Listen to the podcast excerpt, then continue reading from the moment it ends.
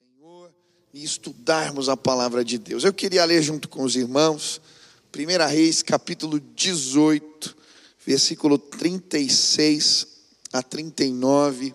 Esse é o texto que vamos estudar hoje pela manhã. Diz assim a palavra do Senhor: a hora do sacrifício. O profeta Elias colocou-se à frente e orou: Ó oh, Senhor Deus de Abraão, de Isaac de Israel, que hoje fique conhecido que tu és Deus em Israel e que sou o teu servo e que fiz todas estas coisas por ordem tua. Responde-me, ó Senhor, responde-me para que este povo saiba que tu, ó Senhor, és Deus e que fazes o coração deles voltar para ti. Então o fogo do Senhor caiu e queimou completamente o holocausto a lenha, as pedras e o chão, e também secou totalmente a água na valeta.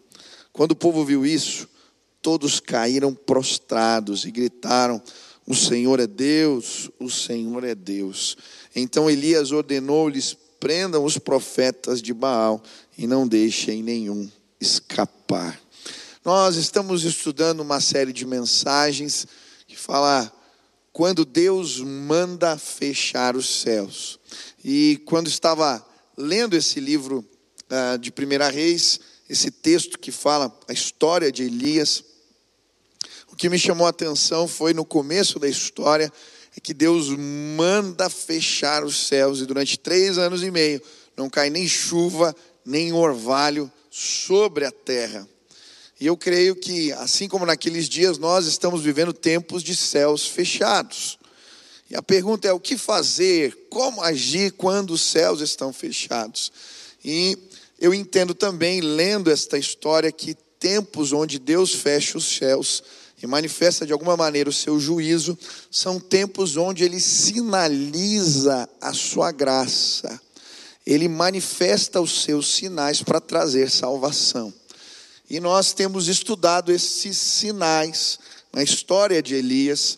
E eu creio também que nos nossos dias os sinais de Deus vão se multiplicar entre nós, porque Deus quer salvar. Quantos creem nisso? Os sinais de Deus vão se multiplicar entre nós. E nós temos estudado vários sinais. Hoje vamos estudar o sexto sinal, que é esta intervenção incomum. Fogo caiu do céu. fogo caiu do céu. E é interessante que este sinal acontece no meio do povo de Israel para gerar salvação. O versículo 39 nos mostra isso. Quando o povo viu o fogo caindo do céu, caíram prostrados e gritavam: O Senhor é Deus, o Senhor é Deus. E eu creio que nesses tempos de pandemia, de crise econômica, de crises diversas, Deus vai sinalizar. Coisas incomuns vão acontecer, porque Deus, nesse tempo, quer trazer salvação e uma grande colheita vai acontecer entre nós. Mas o cenário que a Bíblia nos apresenta nesse texto em especial é um cenário de guerra, batalha espiritual. Elias está aqui em nome do Senhor, promovendo uma guerra, uma luta, está numa grande luta espiritual. E aí você vê Baal e Yahvé, os profetas de Baal, o profeta de Deus, e um desafio que é gerado. E é muito claro aqui a batalha a ponto do povo estar dividido. Eu creio que também estamos vivendo tempos de batalhas. Uma guerra espiritual está acontecendo. Existe um movimento, um pensamento se alastrando pelo mundo e iniquidade tem virado projeto de lei e virado lei em tantos lugares do mundo. Polarização de valores, um forte repúdio em relação à cosmovisão cristã no mundo, o amor de muitos se esfriando. Estamos vivendo um tempo de guerra, de batalha espiritual. E a pergunta é como agir?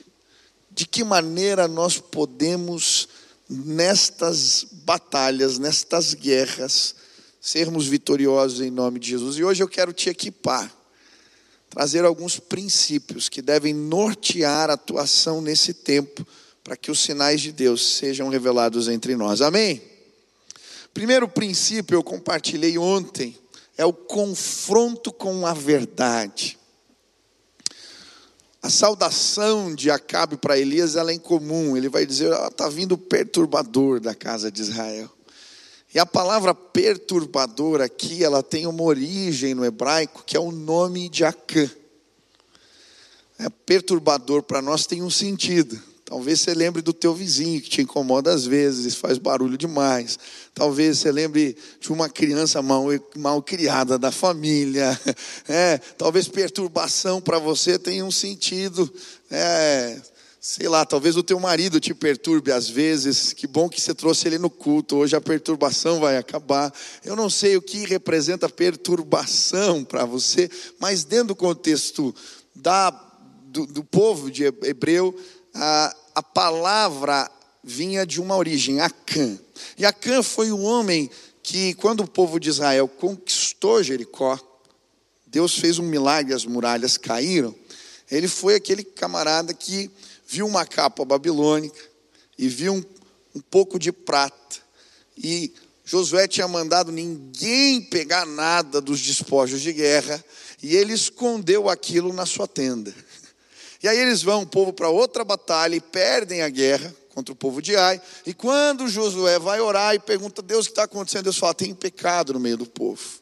E aí ele, Deus revela para ele que o pecado está na tenda de Acã.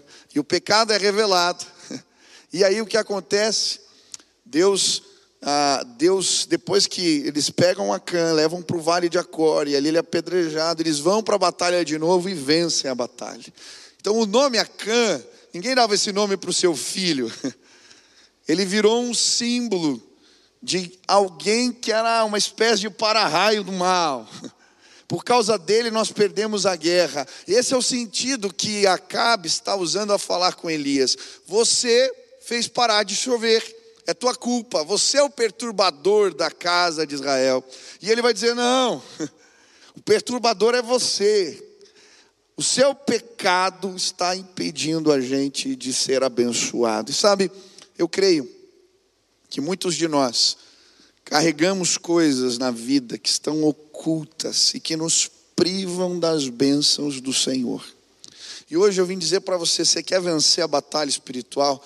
Em primeiro lugar, você precisa ser confrontado com a verdade de Deus. Ela diz: Conhecereis, a palavra de Deus diz: Conhecereis a verdade, e a verdade vos libertará. E quando confrontamos a nós mesmos, os pecados ocultos, Deus tira o impedimento para que a bênção do Senhor venha sobre nós. E na sequência os céus se abrem aqui. Talvez existam pecados na sua vida que estão ocultos, que estão impedindo você, a sua casa, os seus de serem abençoados. Hoje, em nome de Jesus, confronte o teu coração com a verdade de Deus. E aí, ontem eu falei também sobre confrontarmos a sociedade, como fazemos isso. E o primeiro princípio é a verdade. O segundo princípio que deve nos nortear nas batalhas espirituais, e agora quero continuar, é o princípio da autoridade. Repita comigo: Deus me deu autoridade. Nos embates espirituais temos que ter muito claramente isso em nossas mentes. Deus nos deu autoridade. É interessante aqui a autoridade de Elias. Ela é manifestada pelo menos de três formas distintas. Quando ele fala com o rei, ele repreende o rei. e fala para o rei: Olha, traga os profetas de Baal e de Azera e todo o povo no Monte Carmelo, e o rei o obedece. Ele tinha autoridade. Ele depois confronta o povo. E a Bíblia vai nos mostrar ele inquirindo o povo, dizendo: vocês estão divididos, mas Deus vai se revelar para vocês. E a Bíblia diz que o povo concorda com ele, porque havia autoridade sobre a vida de Elias. Depois, ele ainda usado de uma autoridade, confronta os profetas de Baal, quando eles estão se mutilando e pedindo, clamando por uma intervenção para que fogo venha do céu, ele começa a zombar deles. Deus de vocês deve estar dormindo, o que está acontecendo? Aquele homem tinha autoridade, e ela vinha da parte do Senhor.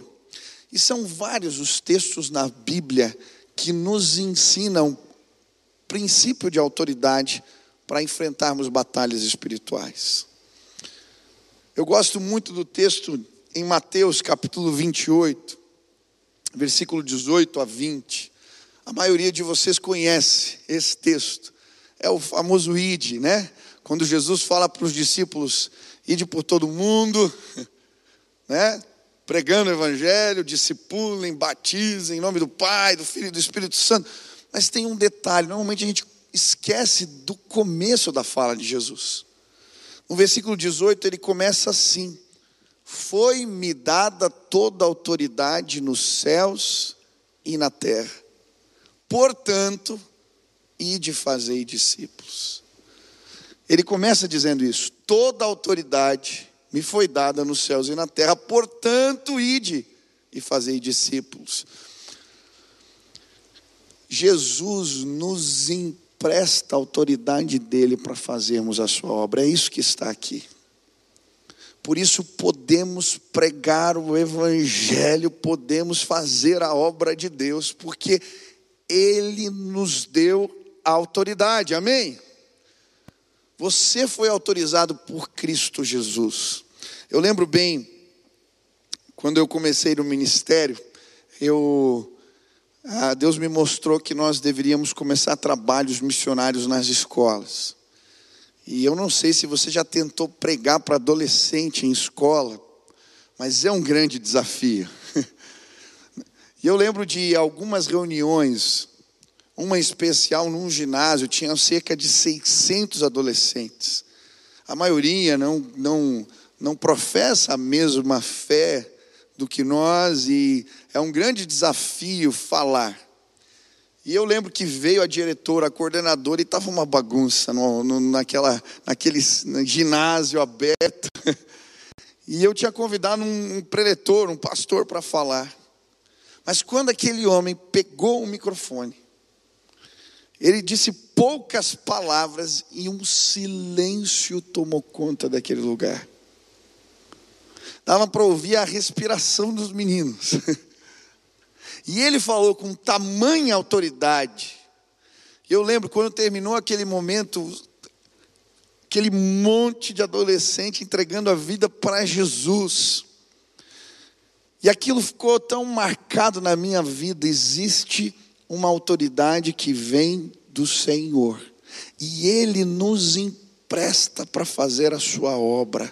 Deixa eu te explicar: a autoridade não é tua, é de Jesus. Deixa eu dizer de novo: a autoridade não é tua, é de Jesus. Vai, Ele te deu para fazer a obra. O texto em Tiago 4,7 também vai nos mostrar que essa autoridade nos foi dada para resistirmos ao diabo e destruir as suas obras. Em Tiago 4,7 a Bíblia diz: portanto, submetam-se a Deus resistam ao diabo e ele fugirá de vocês. Em 1 João 3,8 diz assim: aquele que pratica o pecado é do diabo, porque o diabo vem pecando desde o princípio. Para isso, o Filho de Deus se manifestou para destruir as obras do diabo. Deus nos deu autoridade para resistir a tentação. A autoridade é dele. E o inimigo, ele é o pai da mentira. E muitas vezes ele faz a gente acreditar que não pode vencer determinados pecados, maus hábitos, comportamentos. Mas deixa eu te dizer algo, está na Bíblia, ele te deu autoridade para resistir. Você pode. A Bíblia nos mostra isso na experiência do próprio Cristo. Ele vai ao deserto, ele é tentado e ele vence Satanás.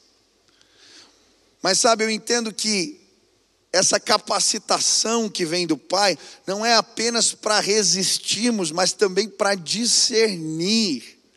Eu acho interessante a história quando Pedro, ah, Jesus está perguntando quem as pessoas dizem que eu sou, quem eu sou para vocês, ele diz: Tu és o Cristo, filho do Deus vivo. E aí Jesus vai dizer: Olha, não foi nem carne nem sangue que te revelou isso, foi o Espírito de Deus. Mas logo na sequência do texto, Jesus está falando da sua morte, do que vai acontecer com ele. E aí Pedro fala: Jesus, não, vai, não pode ser bem assim, não é bem desse jeito. E aí Jesus fala: Arreda-te de mim, Satanás. E é interessante que por vezes a tentação ela vem até mesmo pela boca de alguém que era usado por Deus. E quando nós caminhamos com o Senhor, Ele nos dá autoridade para resistir o pecado e para discernir as obras do inimigo. Eu lembro de uma experiência que eu atendi um, um jovem, um advogado, e ele me contando uma experiência que teve. Ele falou, pastor, eu estava no começo da carreira e estava começando a crescer profissionalmente e veio uma proposta maravilhosa para mim. Eu ia ganhar muito dinheiro. Ah, quando eu vi o contrato, as cláusulas, tudo que estava sendo proposto, era uma coisa imperdível. E na hora que eu ia assinar aquele trabalho, aquele contrato de trabalho, algo me incomodou. Eu não sei explicar, mas algo me tirou a paz. E eu lembro que eu falei com a minha família e todos, não, assim, né, benção, não tem nada. E aí eu estava tão incomodado que um dia eu vim na igreja, estava no final do culto, o pastor Paulo Davi estava ministrando, e eu cheguei e vim falar com ele. Falei, pastor, tem um negócio assim, assim, não tem nada de legal, está tudo certo, mas eu tenho um incômodo no meu coração. E aí, Paulinho falou para ele: Olha, querido, Deus já falou contigo. A Bíblia diz: seja a paz o árbitro dos vossos corações. E ele falou para mim: Michel, eu não assinei o contrato. Minha família não entendeu, acharam que eu perdi o negócio. Mas passou cerca de um, dois anos. Todo mundo que estava envolvido naquele trabalho, aquele, aquele senhor era corrupto, houve uma intervenção, os bens das pessoas foram apreendidos, ficaram bloqueados e Graças a Deus eu não assinei aquele contrato. Sabe o que eu acredito? Jesus nos emprestou a autoridade dele para resistirmos o pecado e discernirmos aquilo que não vem da parte do Senhor. Hoje eu vim te dizer, Deus te deu autoridade, você pode vencer esse vício. Deus te deu autoridade, você pode sim resistir à tentação. Creia, a autoridade é dele, não é sua. Creia, ele pode todas as coisas em nós. Quantos creem nisso? Aleluia. Deus vai te libertar. A palavra de Deus também vai nos dizer que esta autoridade seria confirmada por sinais. Marcos 16 diz: E disse-lhes: Vão pelo mundo todo, Prega o evangelho a todas as pessoas. Quem crer e for batizado será salvo, mas quem não crer será condenado. Estes sinais acompanharão os que creem em meu nome, expulsarão demônios, falarão novas línguas, pegarão em serpentes. Se beberem algum veneno mortal, não lhes fará mal nenhum. Imporão as mãos sobre os doentes e estes ficarão curados. Essa autoridade que vem da parte de Jesus é confirmada por sinais. Isso acontece aqui com Elias, mas isso nos é descrito na palavra. Eu gosto muito da experiência de Paulo. Quando acontece um naufrágio, e ele vai parar lá na ilha de Malta, e ele chega naquela ilha e uma serpente o morde, e ele balança o braço assim, a serpente cai no fogo. E é interessante porque as pessoas da ilha começam a se perguntar: esse homem deve ser um criminoso, muito, muito, deve ter feito algo muito grave. Porque ele veio de um naufrágio, chega aqui, uma serpente o morde, ele vai morrer. Mas nada acontece com ele. E aí então tinha um senhor que era o chefe da ilha, que chamava Públio. E esse homem, o seu pai estava enfermo. E por conta daquele sinal, eles pedem para que Paulo ore pelo pai de Públio e quando ele ora, Deus manifesta cura. E a Bíblia diz que naquela ilha, por causa de um naufrágio, agora pessoas estão fazendo fila para falar com o apóstolo, e muitos são curados ali, porque os sinais de Deus, eles testificam a autoridade que o Senhor havia colocado na vida daquele homem de Deus. Sabe, eu creio que a nossa autoridade vai ser confirmada pelos sinais de Deus. Nós estávamos numa reunião dos líderes de jovens aqui da igreja e conversando como nós iríamos pregar, fazer e trabalhar com os, os jovens universitários. Se você não sabe, uma das maiores perdas que temos na igreja, não só aqui no Brasil, mas de uma maneira geral, é quando o jovem entra na faculdade. Nos Estados Unidos, muitos, esses números são grandes, muitos se desviando. E a gente estava conversando sobre isso. E quando nós estávamos orando, Deus falou muito forte, estava na reunião orando por isso. Deus falou muito forte no nosso coração que deveríamos não apenas preparar os jovens para não cair ou para não se desviarem, mas deveríamos prepará-los para sinalizar o reino de Deus dentro das faculdades. Nós vamos ganhar as faculdades em nome de Jesus. Nós vamos ganhar. Mas a pergunta que vinha na mente é como? Parece uma, uma disputa desigual. Um jovem de 18, 19 anos ou 20 anos, contra um professor num debate que tem uma bagagem, que tem mestrado, que tem doutorado. Como nós vamos ganhar esta guerra? E eu lembrei de um pastor que é amigo meu, hoje ele tem um dos ministérios mais profícuos, mais, com mais resultados entre os universitários no Brasil. Ele contando que essa foi exatamente a sua crise quando começou a trabalhar com jovens nas universidades. E Deus falou para ele, enquanto ele orava, falou: Meu filho, eu vou sinalizar o reino através desses meninos. Ensine eles a serem cheios do Espírito Santo, a terem fé, e os meus sinais vão acontecer nas faculdades. E ele começou a contar as histórias para mim. Falou, Michel, teve uma história de eu comecei aí na faculdade a ensinar os meninos, eu vivi uma experiência na faculdade. Eu estava orando e um dia eu vi um rapaz, ele era um dos mais inteligentes, assim, é, um determinado curso, um rapaz que todo mundo gostava, admirava, e eu comecei a orar, e Deus mostrou para mim que eu deveria orar pelo joelho daquele rapaz. E eu fui e procurei ele.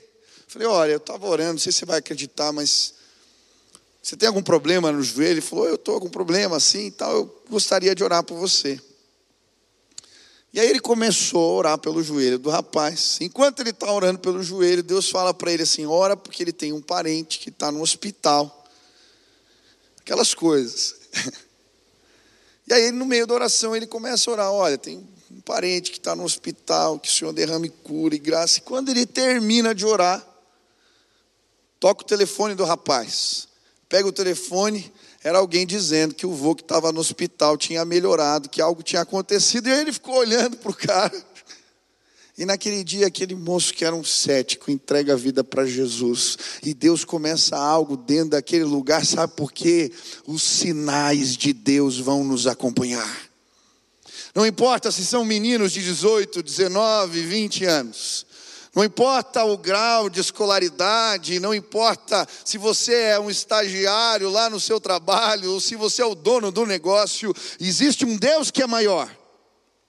E quando pregamos o Evangelho, ele sinaliza o reino e nos dá autoridade, e esta autoridade é confirmada pelos sinais de Deus. Nós vamos invadir as faculdades e Deus vai ser revelado.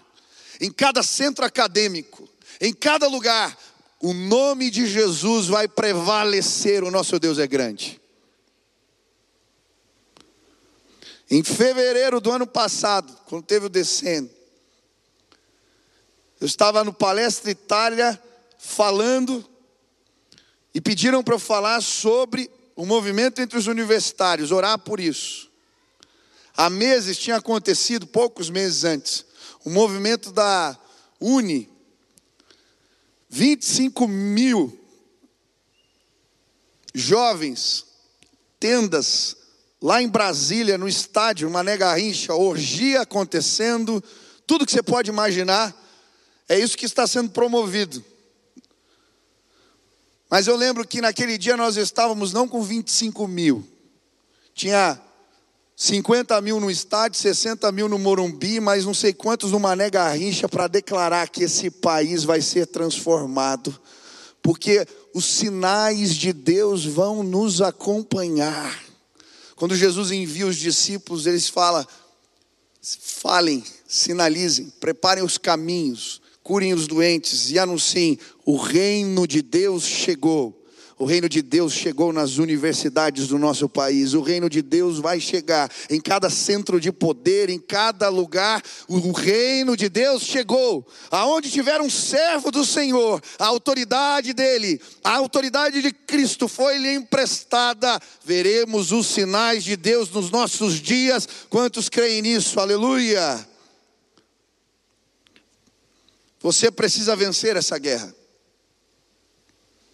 O inimigo tem tentado fazer-nos parar, mas ele está derrotado, porque há autoridade em nome de Jesus para vencermos o pecado, para pregarmos o Evangelho e sinalizar o reino em nome de Jesus.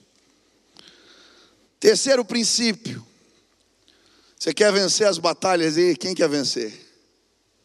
Terceiro princípio. Altares restaurados. O versículo 30 diz: Então Elias disse a todo o povo: Aproximem-se de mim. O povo aproximou-se e Elias reparou o altar do Senhor, que estava em ruínas.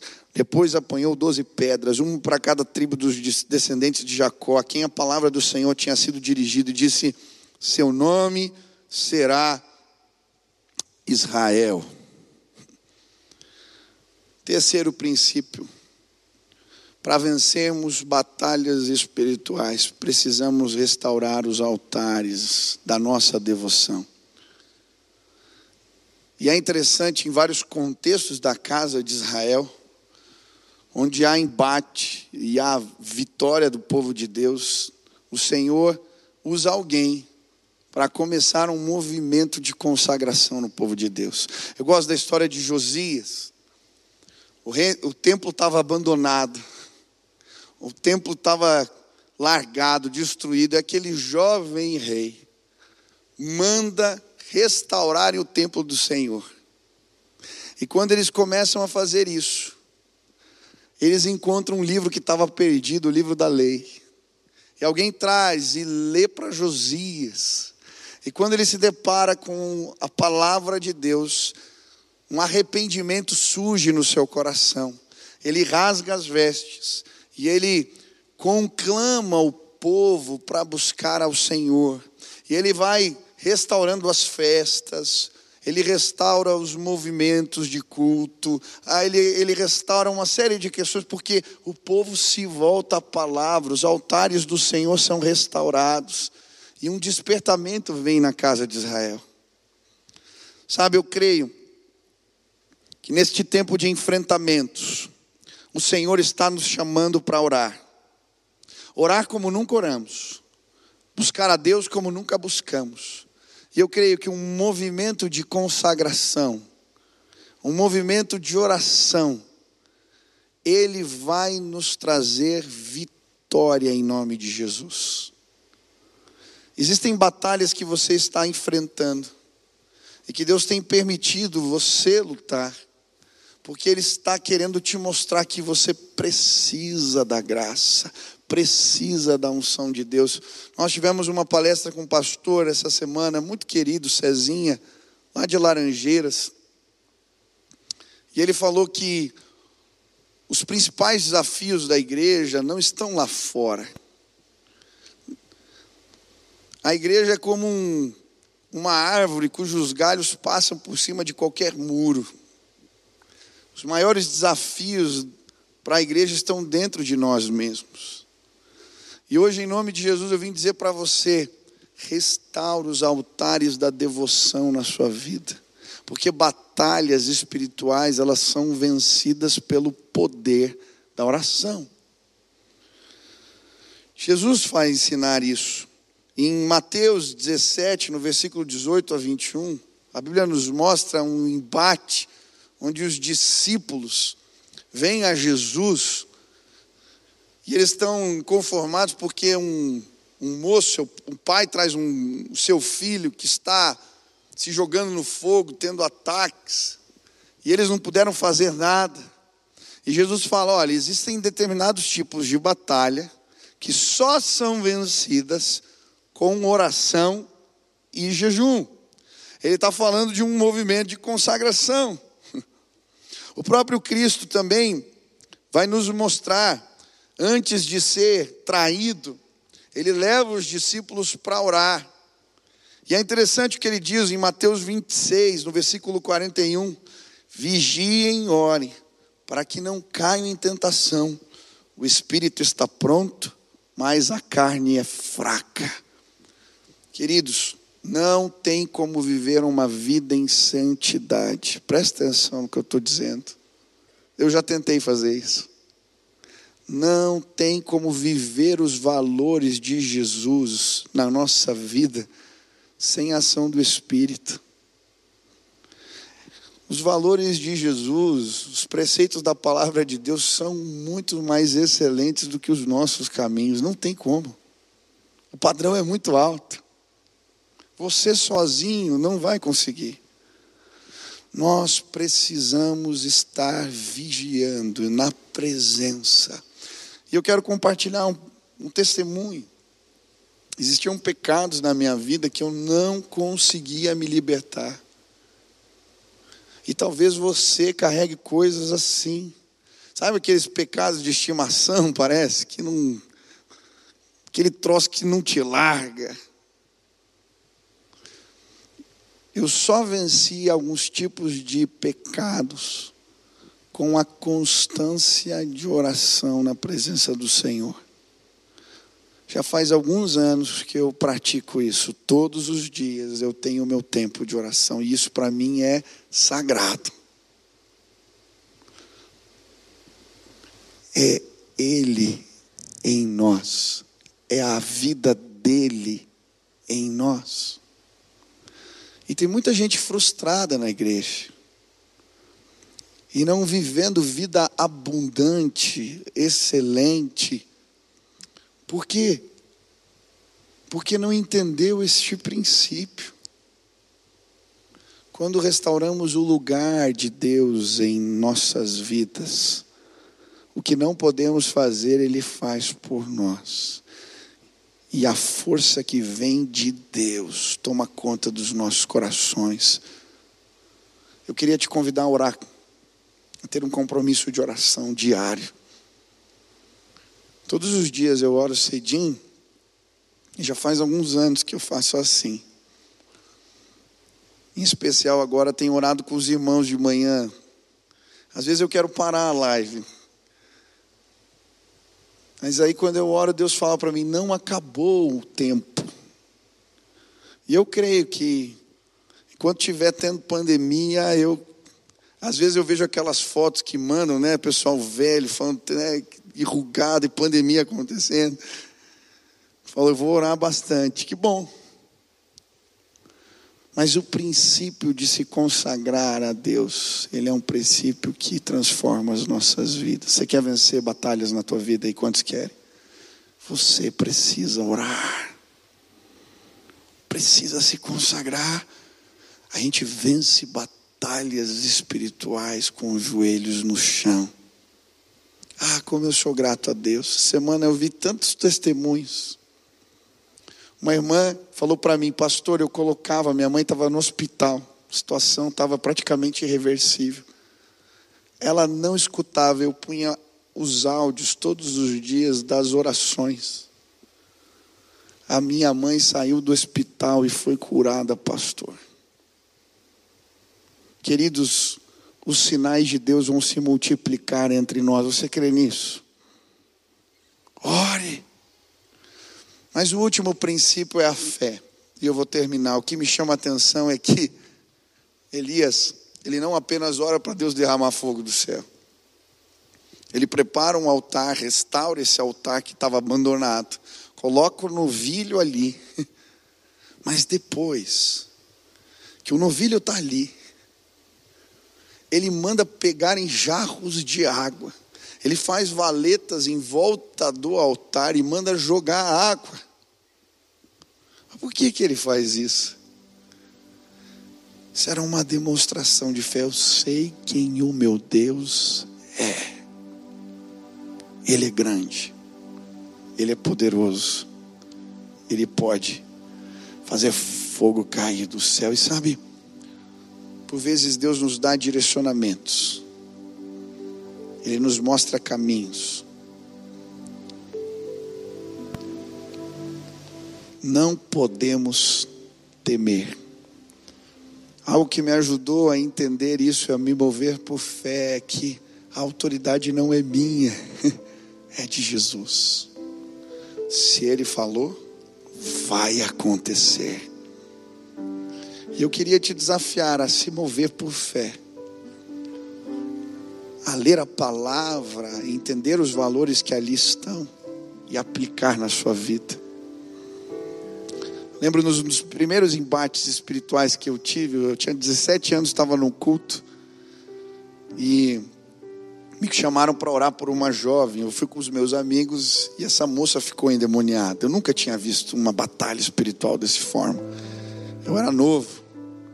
Eu lembro que nós, quando oramos e aquela menina começou a gritar, todos os meus amigos saíram correndo. E eu fiquei assustado também. E nós orávamos, orávamos e nada acontecia. Eu lembro que em determinada hora, já tinha vindo muita gente orar ali, entrou um jovem, cheio do Espírito Santo. Nós estávamos orando, ele falou: Pode parar. Eu falei: Que que é isso? Jesus nos deu autoridade. Eu vou orar e ela vai ser liberta. Ele fez uma oração simples. Quando ele terminou de orar, aquela moça levantou completamente transformada. Eu lembro que eu saí dali dizendo: O que, que é isso? E naquele dia eu entendi algo que eu trago comigo. O meu Deus pode todas as coisas, e a palavra dele me diz que eu posso, posso me mover com fé, porque Jesus emprestou a autoridade dele para mim. E hoje eu vim dizer para você: existem batalhas na sua casa que você vai vencer, porque Jesus lhe emprestou a autoridade dele. Vá, creia. Semana passada, umas, algumas semanas aqui, quando terminou o culto, uma irmã veio me procurar. Há cerca de alguns meses ela veio no final do culto pedir para orar por ela. Ela já tinha se separado há três anos e ela falou para mim, pastor, Deus está me mostrando e eu creio que Ele vai restaurar meu casamento. Eu confesso para vocês que a minha palavra foi, minha irmã, É, será que é bem assim, esse entendimento? O pastor, Deus me disse. Há um, três semanas ela veio com o marido aqui. Ele chorando veio me abraçar. Pastor, nós casamos de novo.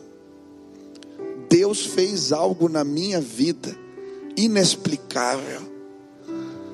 Que coisa tremenda. Aquela mulher se moveu com fé. Eu não sei qual é a tua história, nem o que está acontecendo na sua casa. Mas hoje eu queria te desafiar. Nós estamos no meio de uma guerra espiritual. Nós precisamos da verdade de Deus, da autoridade do Espírito, nos consagrar. Mas a fé vai nos levar a lugares que não imaginamos, a poder no nome de Jesus. Se Deus é por nós, maior é o que está em nós do que o que está no mundo. Em Cristo somos mais do que vencedores. Amém. Se você quer pedir ajuda de Deus, estabelecer esses princípios na sua vida, para este tempo de batalhas, onde você está, fique de pé no teu lugar. Eu quero orar agora e nós vamos clamar: Deus nos usa, Deus faz algo novo. Ministra a tua glória, a tua graça, o teu poder em nossas vidas. Aonde você está, se coloque na presença de Deus. Estenda suas mãos assim, ó. Começa a pedir agora, Pai, derrama. Eu preciso de Ti, derrama da Tua unção, da Tua graça, do Teu poder sobre a minha vida. Comece a clamar. Vem, Espírito de Deus.